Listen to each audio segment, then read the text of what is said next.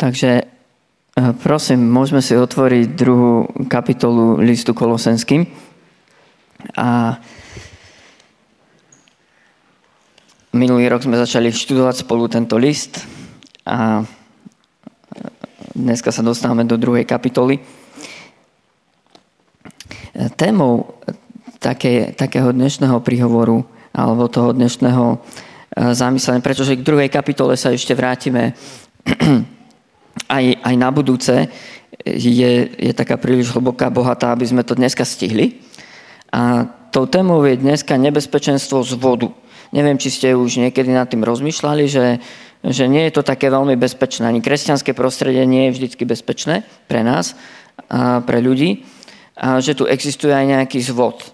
A nielen zvod z nekresťanského prostredia, nejakých absolútne blúdov a modiel alebo poverčivosti okultizmu alebo naopak e, sekulárneho nejakého e, náboženstva peňazí a veci. Ale veľké nebezpečenstvo pochádza priamo v kresťanskom prostredí. A, a je to, pre niekoho je to možno také tabu a, a niekto naopak e, o inom nehovorí ako o všetkých možných nebezpečenstvách dookola. A táto druhá kapitola listu Kolosenským je, je tiež takým pohľadom do toho, čo hrozilo e, kresťanom v meste, v meste Kolosy. A tak sa dneska na to trošku bližšie pozrieme z tohto pohľadu týchto zvodov. A na budúce sa pozrieme na druhú kapitolu zase z takého iného pohľadu. A z pohľadu toho, čo všetko, čo všetko máme v Kristovi Ježišovi. Aký, aký on je nádherný. A celý list kolosenským totiž to by sme mohli dať názov, e, že iba Kristus. Alebo všetko je v Kristovi. Alebo v ňom, v Kristovi. A toto tak často Pavel opakuje v celom liste. No a keďže asi dlho sme nečítali takú dlhšiu časť e, z Božieho slova, dneska si prečítame celú druhú kapitolu spoločne. A keďže sme dlho pri tom aj nestali, tak dneska by sme mohli naozaj z úcty Božiemu slovu sa aj postaviť. Prosím, otvorte si túto druhú kapitolu a budeme si ju spoločne čítať od prvého až po posledný verš. Chcem totiž, aby ste vedeli, aký boj mám za vás a za laodicejských a tých, ktorí ešte nevideli moju telesnú tvár aby sa im upevnili srdcia spojením v láske a aby prišli ku všetkému bohatstvu dokonalého chápania k porozumeniu Božiemu tajomstvu, Kristovi, v ktorom sú skryté všetky poklady múdrosti a známosti. Toto vám hovorím, aby vás nikto neprehovoril lestivými rečami. Lebo hoci som celom aj vzdialený, v duchu som s vami a radujem sa, že vidím vašu zriadenosť a stálosť vašej viery v Krista. Preto ako ste prijali Krista Ježiša, pána, v ňom žite, zakorenený a budovaný v ňom i upevnený vierou, ako ste boli vyučovaní. A rozhojňujte sa v dobrorečení. Hľadte, aby vás nikto nestrhol mudrlánstvom, a prázdnym mámením podľa ľudského podania, podľa živlov sveta a nie podľa Krista. Lebo v ňom prebýva všetka plnosť božskosti telesne a aj vy prišli ste k dokonalosti v ňom, ktorý je hlavou každého kniežatstva a moci. V ňom ste boli aj obrezaní nie obriezkou rukami vykonanou, ale obriezkou Kristovou že ste sa totiž vyzliekli z telesnosti, keď ste boli s ním vzkriesení vierou v moc Boha, ktorý ho vzkriesil z mŕtvych. Aj vás, ktorí ste boli mŕtvi v priestupkoch a neobriezke svojho tela, obživil spolu s ním, keď nám odpustil všetky priestupky. A dozobný úpis, ktorý z predpismy zákona proti nám bol a nám prekážal, vymazal a odstránil, pribujúc ho na kríž. Na ňom odzbrojil kniežatstva a mocnosti a vystavil ich verejne po smechu, triumfujúc nad nimi. Nech vás teda nikto neposudzuje ani pre jedenie a pitie, ani pre sviatky, nov mesiace alebo pre soboty. Veď sú oni len tieňom budúcich vecí, ale telo je Kristovo. Nech vás nikto nepripraví vedome o odmenu ponižovaním seba, uctievaním anielov, chvastavými videniami, ani tým, že sa nadarmo nadúva v telesnom zmýšľaní a nepridrža sa hlavy, z ktorej celé telo klbami a šľachami vystrojené a pospájané rastie Božím vzrastom.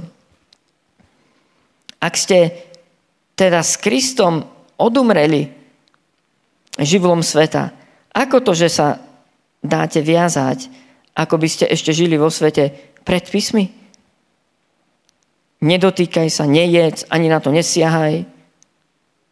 To všetko sú veci, ktoré s potrebovaním vychádzajú na zmar. Vede to len podľa rozkazov a učení ľudí. Je to zdanlivé múdrosť. V skutočnosti je to samovolné pobožnostkárstvo, seba ponižovanie, tríznenie tela. Má to cenu len pre nasytenie tela. Takže toľko táto druhá kapitola listu Kolosenským. A najradšej by som, keby sme mohli takto spolu čítať celý list Kolosenským, aby ste mohli vidieť, že, že postupne e, Pavel prechádza všetkými tými kapitolami e, zdôrazňujúc Krista. V liste Kolosenským bol ohrozený, e, ohrozený Ježiš. V tej jeho pozícii takého ústredného miesta, v tej pozícii v srdciach kresťanov, ich záujmu, ich uctievania.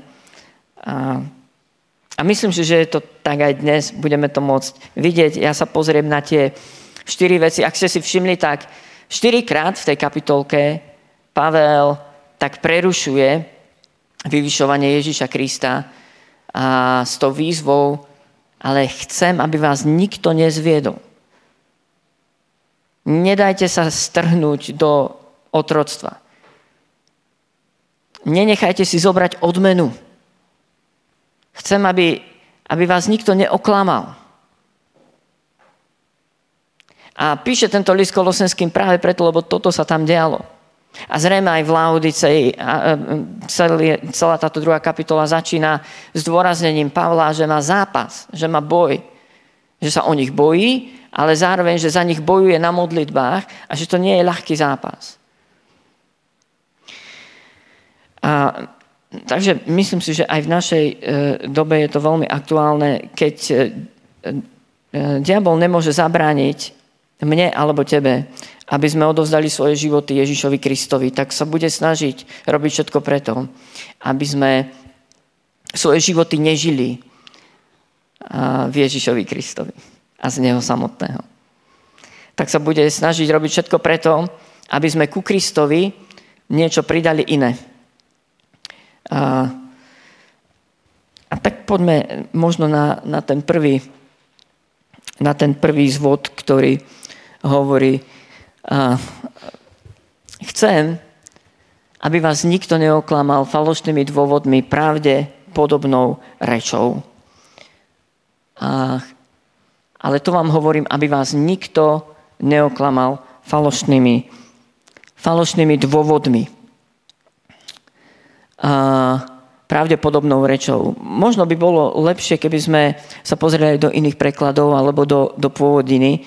Tam v pôvodine je zdôraznené, chcem, aby vás a, nikto a, neprehovoril, hej, nepresvedčil retorikou, ktorá, ktorá je silne sebaistá, presvedčivá. Je tam použité v grečtine slovo, ktoré by znamenalo majstrovstvo presviečania. Hej? Dneska by sme to povedali, že umenie verejného prejavu a, alebo rečníctva, prosto ako ako slovom dostať ľudí tam, kde ich chcem dostať. Hej? Ako vybudovať ten môj slovný prejav na základe takých argumentov, aby som tých ľudí úplne že presvedčil. Aby povedali fakt. A áno, takéto uvažovanie, lebo v, v tom rečníckom prejave ten rečník predstaví nejaký spôsob rozmýšľania, usudzovania. Hej? A má byť, má byť presvedčivý, aby svojich poslucháčov dostal. A v takom, za takýmto prejavom je nejaké premýšľanie. To je ďalšie také grecké slovo v tom texte, ktoré je, e, ktoré je dobre si všimnúť. Nech sa vás ohúrovať greckými slovami. Znie to paralogizomaj. A logizo znamená mieniť, uvažovať, počínať si, hej, usudzovať. Hej. Alebo z toho je odvodené slovíčko logika. A, a para znamená, že je to nejaké pomílené. Že je to lo, rozmýšľanie, logika, ktorá je, ktorá je zavádzajúca, ktorá je, ktorá je mimo. Prosto spôsob rozmýšľania, ktorý nie je zdravý, nie je správny.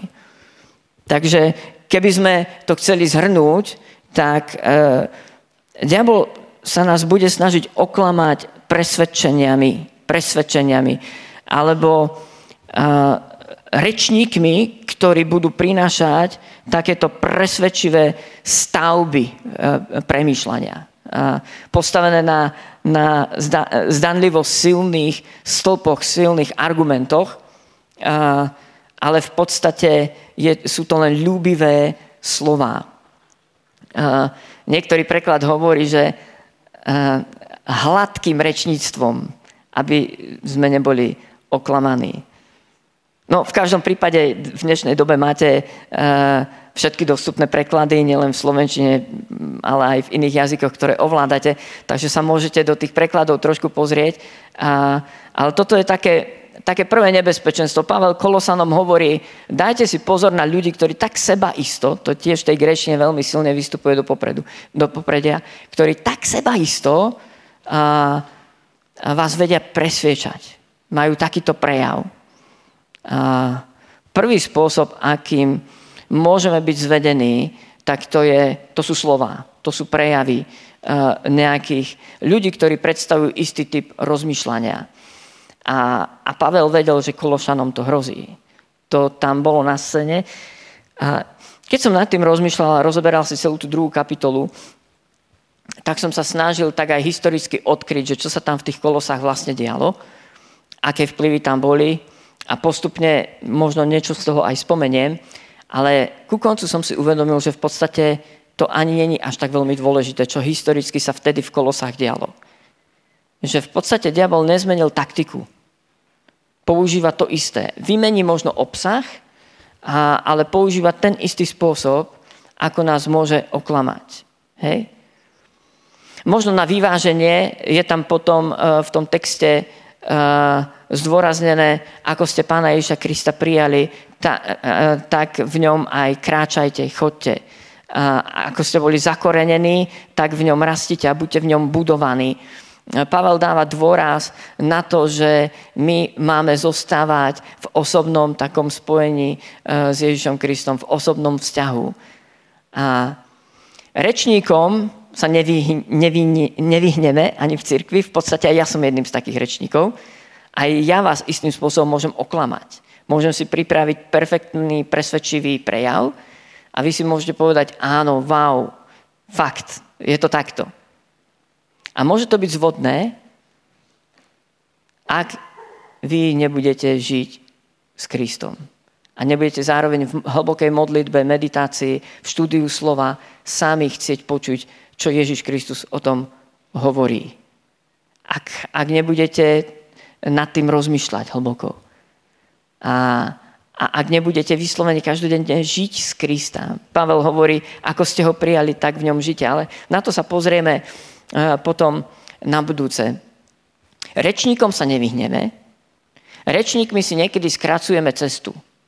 Lebo nemáme dosť času študovať písmo, nemáme možno dosť času, žijeme zaneprázdnené životy, aby sme sa venovali osobnej meditácii a, a modlitbe. Nevieme si oddeliť čas, možno aspoň raz v roku, aby som niekedy išiel do samoty, a, alebo na tej týždennej báze, aby som, aby som naozaj zostával iba s Pánom Ježišom Kristom. Možno nemáme tú kapacitu urobiť, zviesť ten zápas. Páne Ježišu, ja chcem vedieť, čo ty si o tom myslíš, čo ty ku mne hovoríš. Možno nemáme tú energiu alebo ten čas na dôležitých kryžovatkách a rozhodnutiach to prezapasiť a premodliť, až kým nepočujeme z neba. A môžeme, môžeme mať množstvo zábran, kvôli ktorým nevieme takýmto spôsobom e, počuť priamo pána Ježiša Krista a tak si skrátime tú cestu. Niekedy to skrátenie cesty je dobré, lebo je dobre počuť aj iné názory. Je dobre si vypočuť e, silných rečníkov, silných, ja neviem, božích mužov alebo ženy, lídrov, pane, e, prosto, ktorí, ktorí študujú písmo. Ale keď počúvame iba ľudí, a Pavel tu e, veľmi hovorí, ak počúvame iba ľudí, hrozí nám, že prepočujeme pánov hlas. Tak prosím, skúsme nad tým takto rozmýšľať. Čo tvorí teraz tvoj, tvoj a samé také nevhodné slova ma napadajú, a, a tvoj kanál, ktorým príjmaš a Božie zamyslenie a Božie oslovenie. Do akej miery sedíš pri Ježišových nohách, niekde v samote zavretý v nejakej miestnosti, alebo prosím, daj si veľmi vážne tú otázku. Každý rečník, každý pastor, akokoľvek presvedčivý, bude prinášať tú svoju optiku do veľkej miery. A svoj spôsob, ako nazera na biblické texty, svoj spôsob, ako, a, ako prežil svoj život. Za každým pastorom alebo rečníkom bude aj jeho príbeh. Budú aj tie veci, ktoré jeho ovplyvnili. Za každým pastorom a rečníkom budú aj jeho rodičia a domáce prostredie, v ktorom vyrastal. Za každým pastorom a rečníkom bude nejaká denominácia, nejaká teológia.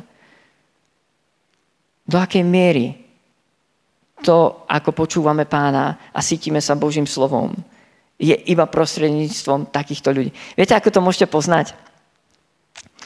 Možno tak, že sa stanete členom fanklubu takéhoto rečníka.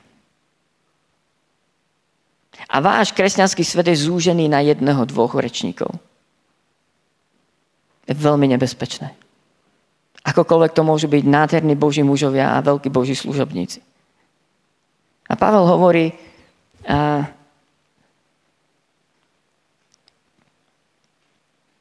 aby vás nikto neoklamal nejakým presvedčením, jeho presvedčením.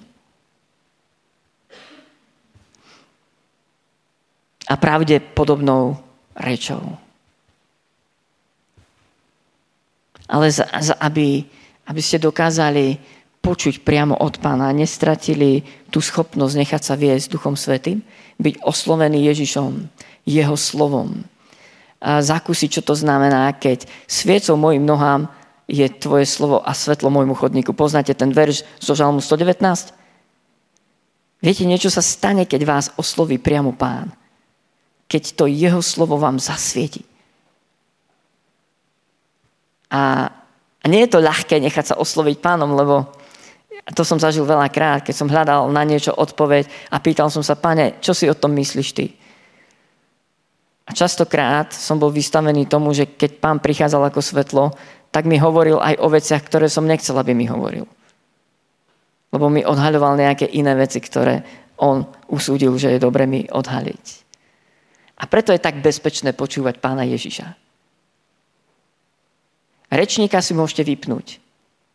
Rečníka si môžete pustiť na danú tému. Rečník vám povie to, čo chcete počuť a bude hovoriť len o tom, o čom ho chcete a ste ochotní počúvať. Keď počúvate priamo Ježiša, ste vo svetle. Neviete mu prikázať, o čom s vami má a nemá hovoriť. A keď k vám hovorí, tak hovorí naozaj to, čo potrebujete počuť. A jeho oslovenie je odhaľujúce, budujúce a dvíhajúce. A keď k nám hovorí pán, tak to v nás vzbudzuje vieru. Vieru. Keď nám hovorí nejaký rečník, môže to v nás vzbudiť nadšenie. Alebo, alebo rozmýšľanie. Viera je skrze počutie Božieho slova. Keď nám hovorí pán, tak nás to naozaj vede aj k zmene. A k aktivite. Ale o tom už bude tretia kapitola listu Kolosenským, takže to nechcem predbiehať. Tak Takže toto bol taký prvý zvod. Prosím, porozmýšľajte o tom. Môžeme o tom polemizovať, môžete sa so mnou presviečať ma, hádať sa, že aké je dobré mať aj, aj takéto prámene múdrosti a poznania v ľuďoch. Myslím, že áno, ale ak ste ma pozorne počúvali, tak ste počuli tú otázku dobre. Dobre, že počúvaš jedného, dvoch, troch. Koľko počúvaš priamo pána? Ako zostávaš zakorenený v ňom? Druhá taká vec, e, ktorú si nepriateľ používa, podľa mňa aj dnes, e, druhý, teda druhá kapitola, 8. verš. Hľadte, aby vás niekto nezajal v lúpež filozofiou a prázdnym zvodom, učiac podľa podania ľudí, podľa živlov sveta, nie podľa Krista. Potom Pavel tiež pokračuje v tej oslave Krista, že, že ak, aké je bláznovstvo uh, dávať vôbec niečo, nejakú pozornosť filozofii a, a učeniam ľudí. A za tým môžu byť rôzne svetonázory dnešnej doby, naša kultúra, tvrdenia e, našej generácie, ktoré sú, ktoré sú niekedy nevyslovené. To môžu byť veci, ktorým veria, verí väčšina ľudí okolo nás. Sú o tom presvedčení, fandia tomu. To sú veci, ktoré vám vyskakujú ako reklama na Facebooku, keď si otvoríte. To sú veci, ktoré nás stále obklopujú, ale zároveň Pavel hovorí znovu o Kristu, ako v ňom prebýva všetka plnosť. A aj my sme uh, prišli uh, k dokonalosti a k naplneniu v Kristovi. V Kristovi. Takže druhý spôsob, hľadte, aby vás niekto nezajal, aby ste sa nestali korisťou. Je to, je to slovo v grečtine, ktoré, ktoré znamená, že vás niekto zobere do zajatia a odvedie vás niekde úplne preč že ste išli e, e, z bodu A do bodu B, idete za Kristom, máte Bože povolanie, ale toto grecké slovo hovorí, že nedvojdete do toho bodu B. Ale bude tu nejaký bod C a niekto odkloní ten váš smer, odvedie va- vašu pozornosť a zameria vašu pozornosť niekde inde. Stanete sa korisťou, korisťou niečoho, niečoho. Filozofia, nejaký zvod, nejaké učenie, nejaké podanie ľudí eh, a podľa, podľa eh, kultúry a hodnot našej generácie sveta. Zaujímavé je, stanete sa korisťou, síce kresťanskou, ale korisťou niečoho, čo nie je podľa Krista. Čo nie je podľa Krista. Nie je tu napísané, že to nie je o Kristovi, ale že to nie je podľa neho, že to nie je v súlade s ním a s jeho srdcom, s jeho vôľou, s jeho charakterom, s jeho vôňou. Že to nie je v súlade s tým Kristom, ktorého si prijal. A, takže druhý spôsob, a, ktorý si nepriateľ používa, je vziať nás do zajatia ľudských učení. Staneme sa korisťou niečoho neviem, pre mňa e, stále sa vynoruje obraz, keď o tomto rozprávam. Pred rokmi, keď e, na trh aj na Slovensko začali prichádzať tie rôzne multilevel marketingové také organizácie so svojimi produktami a, a začali, e, začali Slovensko prosto obchádzať rôzni agenti, ktorí vás presvedčali, aby ste si kúpili nejaký ich produkt. Nechcem tomu robiť reklamu, ale zvlášť ma E, mi vystupuje pred oči ten Herbalife. Tam som videl ľudí s odznačikmi Herbalifeu. Na krávate mali sponu Herbalife. A chodili s letáčikmi Herbalife. A prosto stali sa agentami takéhoto niečoho. Hej? Áno, mnohí aj z cirkvi tomu naleteli, začali sú kupovať, stratili strašné peniaze, niektoré až 10 tisíce. A dneska, dneska my takmer neveríte, že je to možné, že niekto im naletel, ale áno, vtedy sa to dialo. Poznám takých ľudí. Poznám takých kresťanov, ktorí sa v tej najlepšej viere a presvedčení zdravého životného štýlu stali agentami Herbalife. Hej? A stali sa otrokmi niečoho. Stali sa otrokmi niečoho. Začali hovoriť už nie o Kristovi, už nesršal z nich Kristus, ale nejaký produkt. A dobre, Herbalife som teraz použil aby ste videli ten kontrast, ale v podstate to môžu byť kresťanské veci, že zrazu z nich srší niečo. Ale nie je to sám Kristus. Môže z nich sršať, ja neviem, presvedčenie, že, že Pán Boh musí dnes uzdravovať každého za radom. A keď neuzdraví a nedejú sa zázraky, tak nemáte vieru. Dobrí kresťania v zajati nejakého učenia vás budú presvedčať o tom, o čom sú presvedčení, čím sú ukoristení. Bod C, nie bod B. A som uvolený z toho, ako to vidím okolo seba. Kopec rozmanitých takýchto učení, takýchto vetrov, ktoré zobrali kresťanov niekde bokom.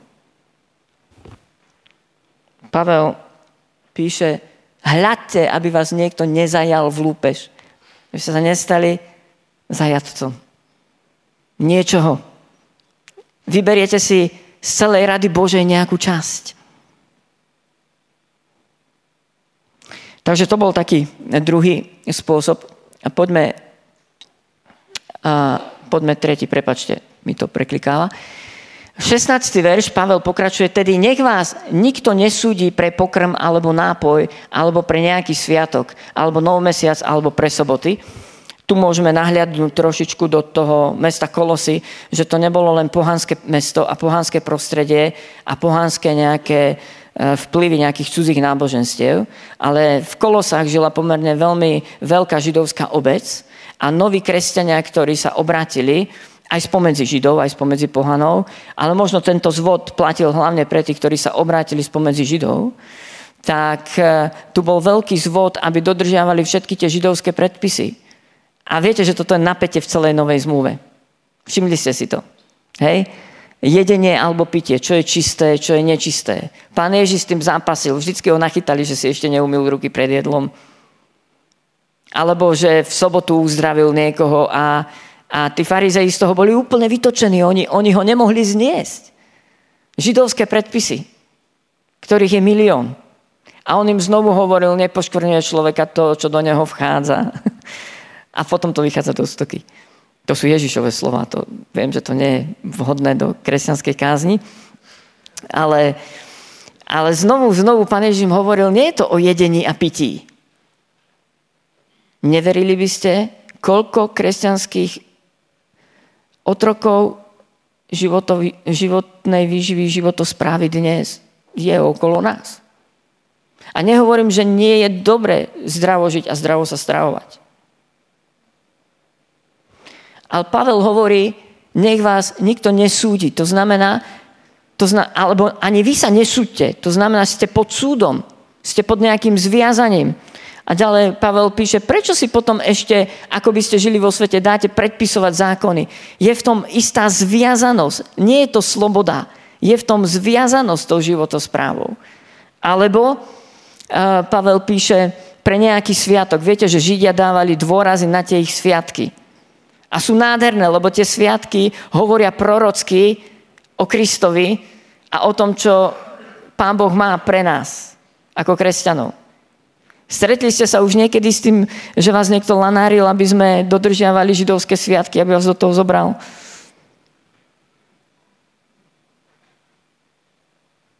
Ja veľakrát.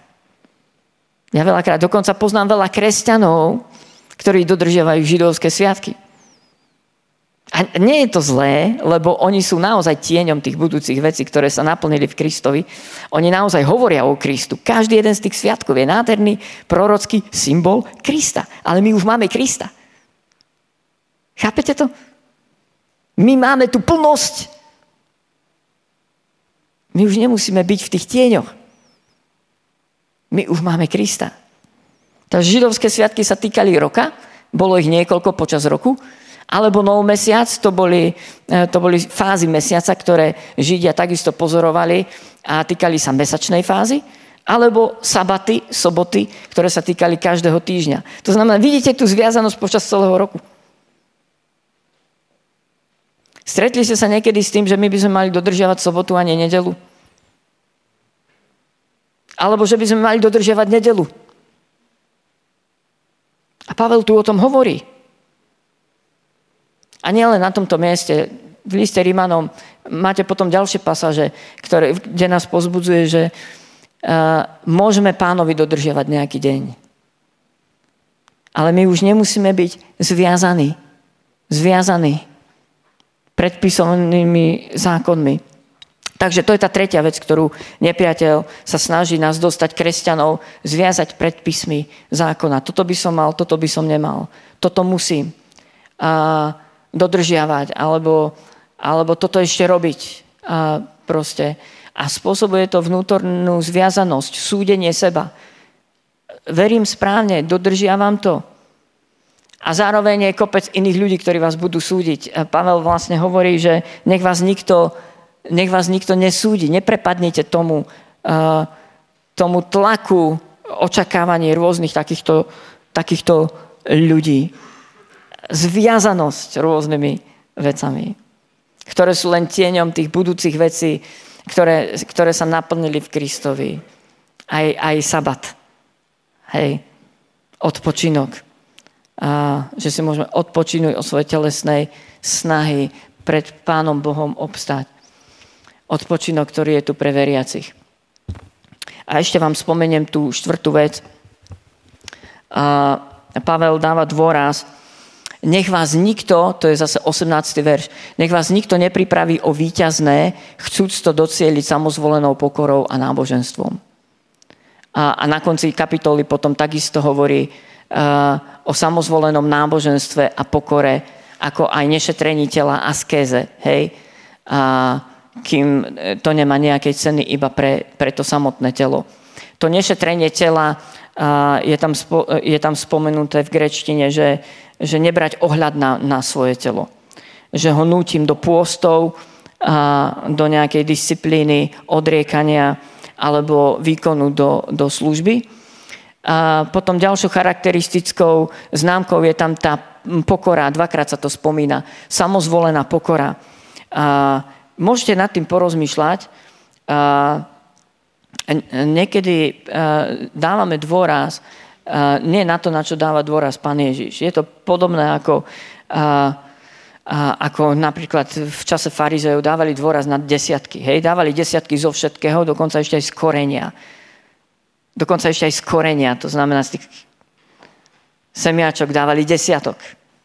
Ale Pán Ježiš im povedal, Áno, toto ste mali dodržiavať vždy, ale nemali ste opustiť milosrdenstvo, lebo Boh je milosrdný Boh.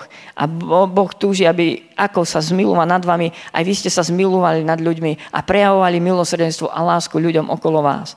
Ale vy si dokážete toto prikázanie uh, tak kruto uh, vysvetliť, že ako desiatok dávate to, čo, čo odopierate zo starostlivosti o vašich rodičov. Hej, Židia to dovedli do dokonalosti do takej podoby, že ich povinnosť postarať sa o svojich starých rodičov, povedali, ja už sa o nich nemôžem postarať, lebo som odviedol desiatok Bohu. A pán Ježiš, toto bol ten súvis, kedy im pán Ježiš povedal, ale presedzate komára a prežierate ťavy. Ste úplne mimo. Pánu Bohu ide o niečo úplne, úplne iné. No a teraz pokora. Pokora môže byť takáto modla. Niekto povedal, a ja s ním súhlasím, že pokora sama o sebe vôbec nie je cnosť.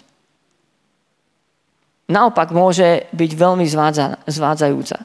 Dneska máte pokorných hinduistov, pokorných buddhistov, dokonca aj pokorných, a to nedokončím. A pokora sama o sebe nie je cnosť. Pokorne sa vieme tváriť. Pokora, kým nie je naviazaná na vieru, v Krista alebo nádej, tak môže byť veľmi zvádzajúca. Veľmi zvádzajúca. A Pavel hovorí o náboženstve, to je štvrtý spôsob, ktorý tu v tejto druhej kapitole som objavil. Nepriateľ sa nás môže diskvalifikovať, môže sa nás snažiť diskvalifikovať náboženstvom. Že sa staneme nábožní, ale podľa seba. Vymyslíme si svoju nábožnosť. Vymyslíme si vlastné hodnoty, ktoré, e, ktoré dáme do popredia. Môže to byť pokora. Môže to byť askéza, môžu to byť pôsty.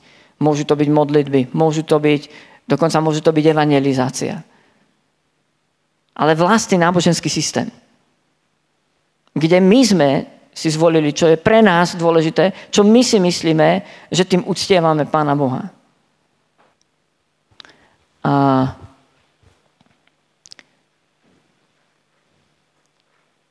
Pavel hovorí, že je to samozvolená pokora a náboženstvo. Ešte môžeme nahliadnúť tam, že tam išlo aj o uctievanie anielov alebo duchovných bytostí a, alebo chvastavé videnia. E, preklad, v preklade v grečtine, keby sme to chceli preložiť tak, sú to mystéria. Je to tiež taký e, konkrétny termín, ktorý a, predstavuje akýkoľvek nadprirodzený duchovný zážitok. Hej?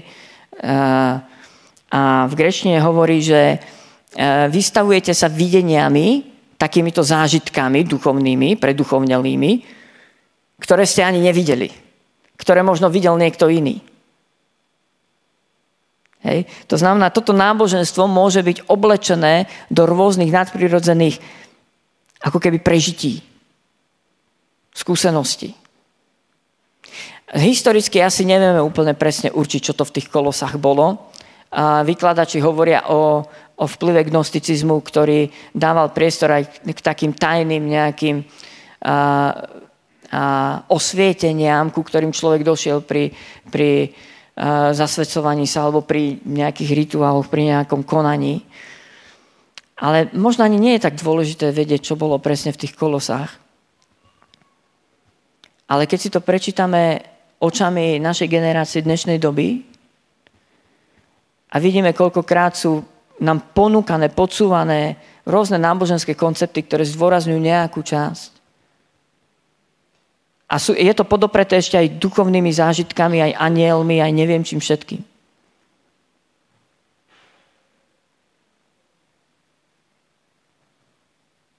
Ale častokrát to postráda Krista. Postráda toto milosrdenstvo, o ktorom pán Ježiš povedal farizejom.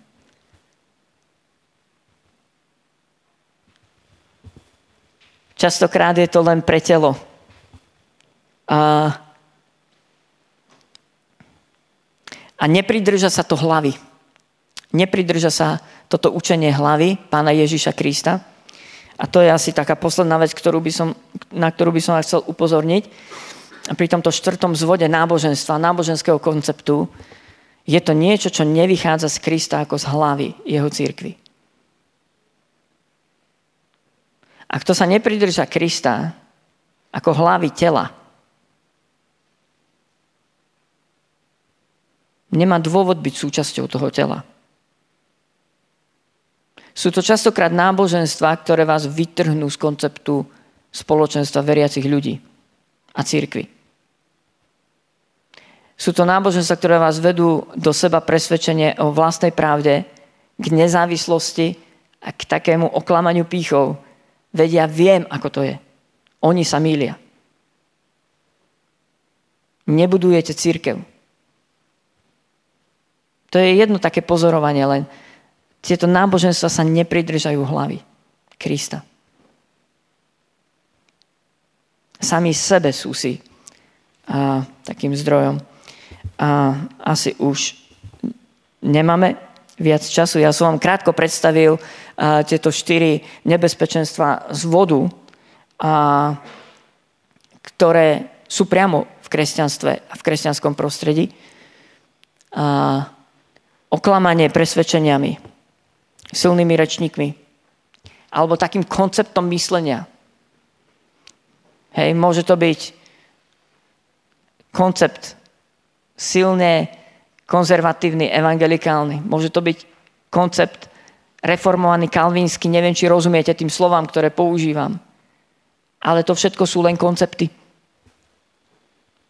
Vziať do zajatia do ľudského učenia, môžete sa stať vyslovene ako keby zajatcom toho učenia, jeho prívržencom.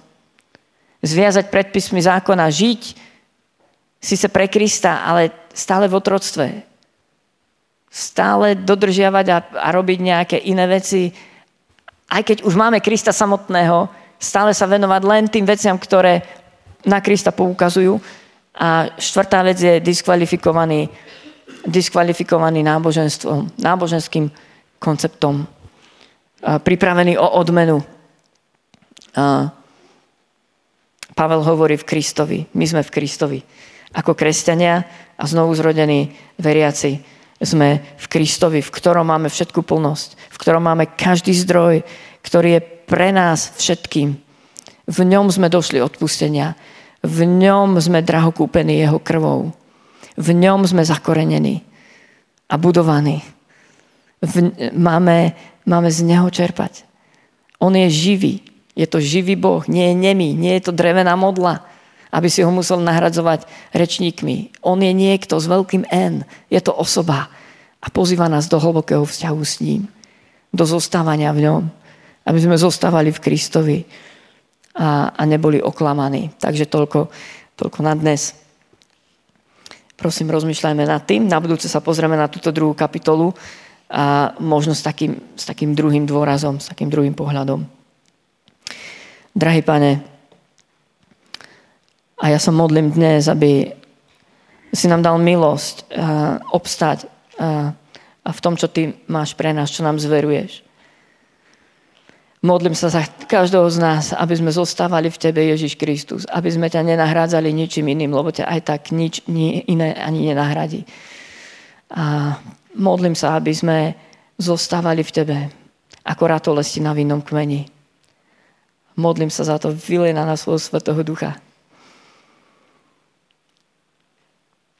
Aj sme boli súčasťou Tvojich skutkov, toho, čo Ty robíš v našej krajine a generácii. Aby sme boli živými kameňmi v Tvojom ľude Božom, v Tvojej cirkvi, ktorú buduješ. Modlím sa za to, Pane. Aby si nás navrátil, ak sme prepadli nejakým oklamaniam, s vodom, taktike, listivosti nepriateľa, Modlím sa, aby si nás navrátil naspäť do Krista. Aby sme sa stali naozaj svetlom a soľou sveta. Naozaj tými, ktorí nesú Tvoje meno Ježíš. Aby cez nás naozaj prúdila Tvoja láska. Aby sme naozaj boli Tvojou vôňou Kristovou. A nie agentami nejakých ľudských konceptov. Prosím si to v mene Ježíš, Pane. Amen.